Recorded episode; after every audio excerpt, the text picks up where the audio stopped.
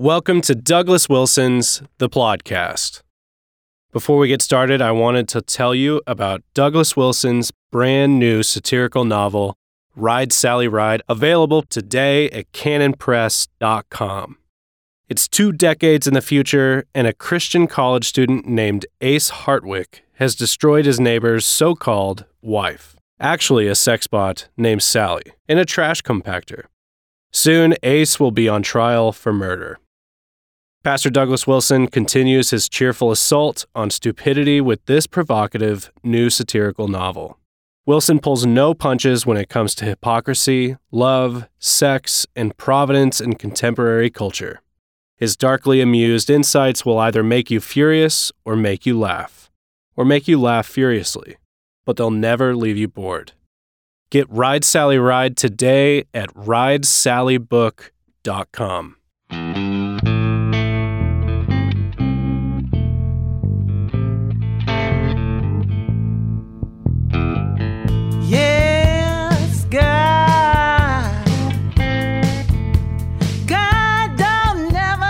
Welcome to the podcast. This is episode 160. Podcast, episode 160, and um, I'm Doug Wilson. So I, I want to talk a little bit about uh, refugee columns. Uh, this is, I, I see signs and indications of this everywhere. I see, um, I, I believe that as the destabilization and the unrest in our country continues to grow, I believe that more and more people are deciding to relocate. They're deciding the time has come to move where I think we'll be safer, move where we're going to have um, more like minded people around us. We need to get out of here. For example, if you rented a U Haul to go from Boise, a U Haul truck to go from Boise to Portland, it will cost you about 90 bucks. If you want to rent a U-Haul in Portland to go to Boise, it will cost you 10 times that amount. 900 bucks. So to go from Portland to Boise is going to cost you 900 bucks. To go from Boise to Portland is going to cost you 90 bucks. Well, why is that? Well, It's the same truck, same road, same wheels, same everything. Yeah. But what U-Haul rental rates tell you is the direction of the traffic. In other words, the rental companies want to make money both ways. They want they want to rent the truck to you, um, and they want to rent it to somebody who's going to drive it back. So you got to have they don't they don't want the trucks to drive back empty. So when you when you're going from Portland to Boise, nine times out of ten, the truck is going to have to drive back empty. If you're going from Boise to Portland, the truck will never have to drive back empty. You can do the same thing by comparing U-Haul rates in Los Angeles to Texas. You know, let's say going from California to Texas. It's the same sort of thing.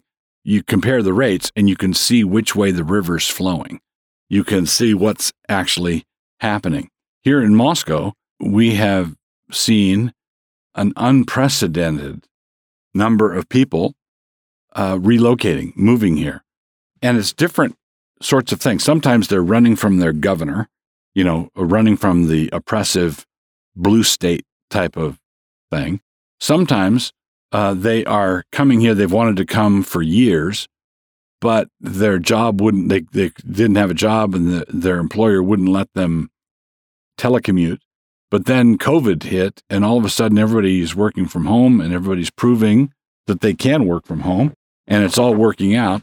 And then a number of companies are shifting to telecommuting because there's no other. So if you look at the cities that are emptying out, are going to be cities like Seattle, Portland, Chicago, Baltimore, New York, and Minneapolis is another one. So when if someone said, "Yeah, well, New York is just this uh, New York Wall Street's not going to empty out," right? There'll still be some offices on Wall Street, but the skyscrapers are mostly empty, and the people are now working from upstate or working from somewhere around the country. And the whole COVID panic made everybody experiment with that, uh, made everybody prove that it's it's something that can be done.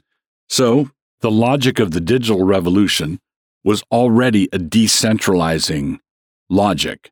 And for years, we've had people relocating to Moscow, keeping their job where it was they were from, and telecommuting there. Well, that is now possible on a massive scale. So, what are we going to do? Um, if the election is going to be as full of drama and smoke and crisis as I suspect it is going to be, then the relocating that is that has been done up to this point in the run up to the election is going to be dwarfed by what people do in the aftermath of the election. Because um, the election, when the election happens, everybody's going to have a clear sign of what's going to be happening nationally and what's going to be happening locally at their state level.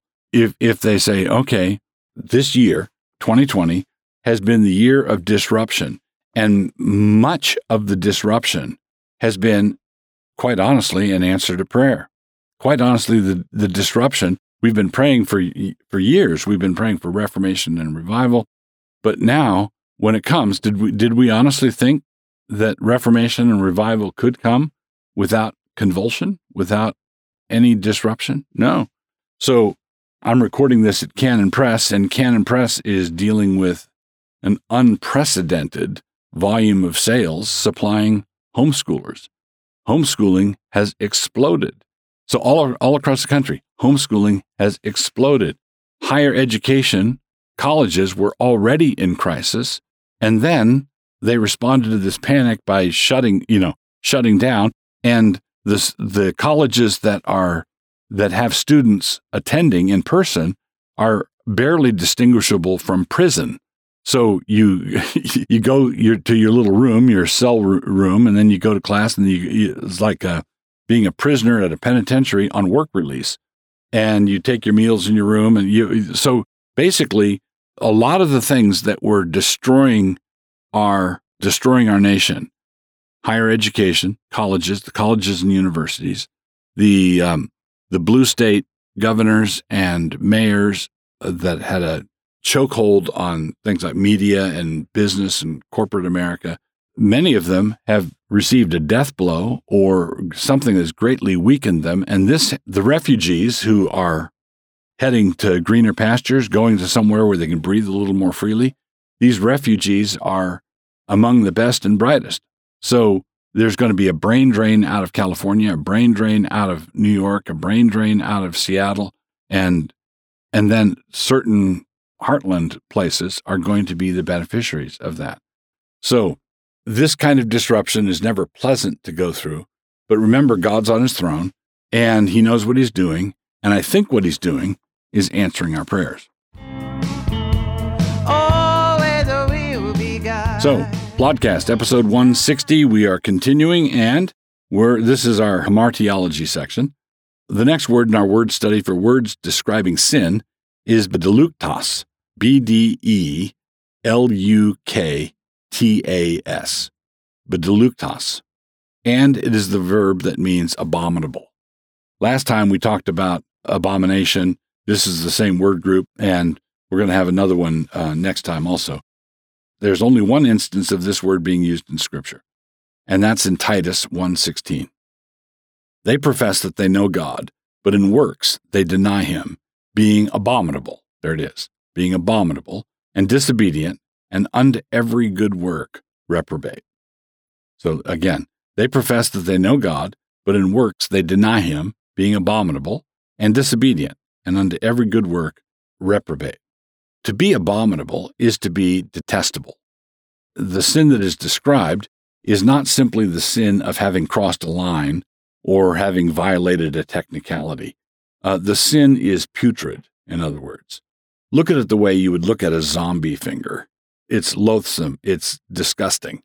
So, in this case, the abominable nature of the sin is the hypocritical nature of it.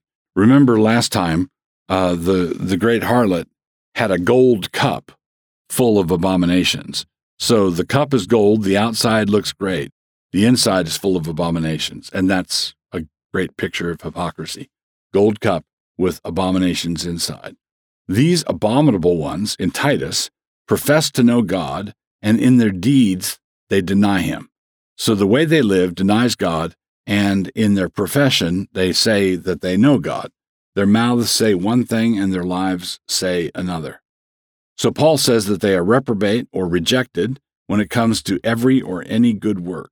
They are disobedient, but the disobedience puts them in a detestable and detested category. So it's possible to be abominable without being hypocritical, but hypocrisy is what really sets the abomination apart.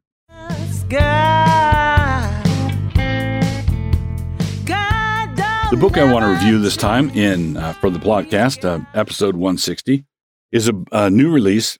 Greg Bahnsen has been with the Lord a number of years now, but American Vision has just released a new book by him called Against All Opposition. Against All Opposition. What they did was they found some uh, uh, talks that Bahnsen gave uh, at a Worldview con- conference or something like that. And it was an overview introduction to presuppositional apologetics. And what they did is they took those talks and um, transferred them to paper, edited them for publication.